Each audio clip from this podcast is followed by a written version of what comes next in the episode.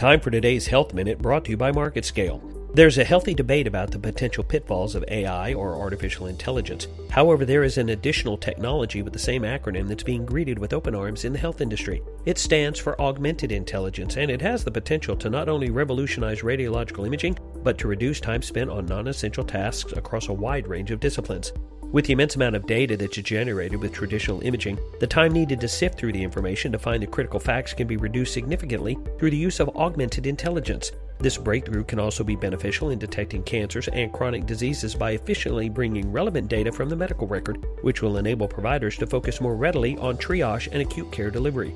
This technology will not only speed the diagnostic process, but it will also facilitate more personalized care. In a critical situation, saving even a few seconds during the image interpretation process can dramatically increase positive outcomes. I'm Sean Heath, and this has been your Health Minute.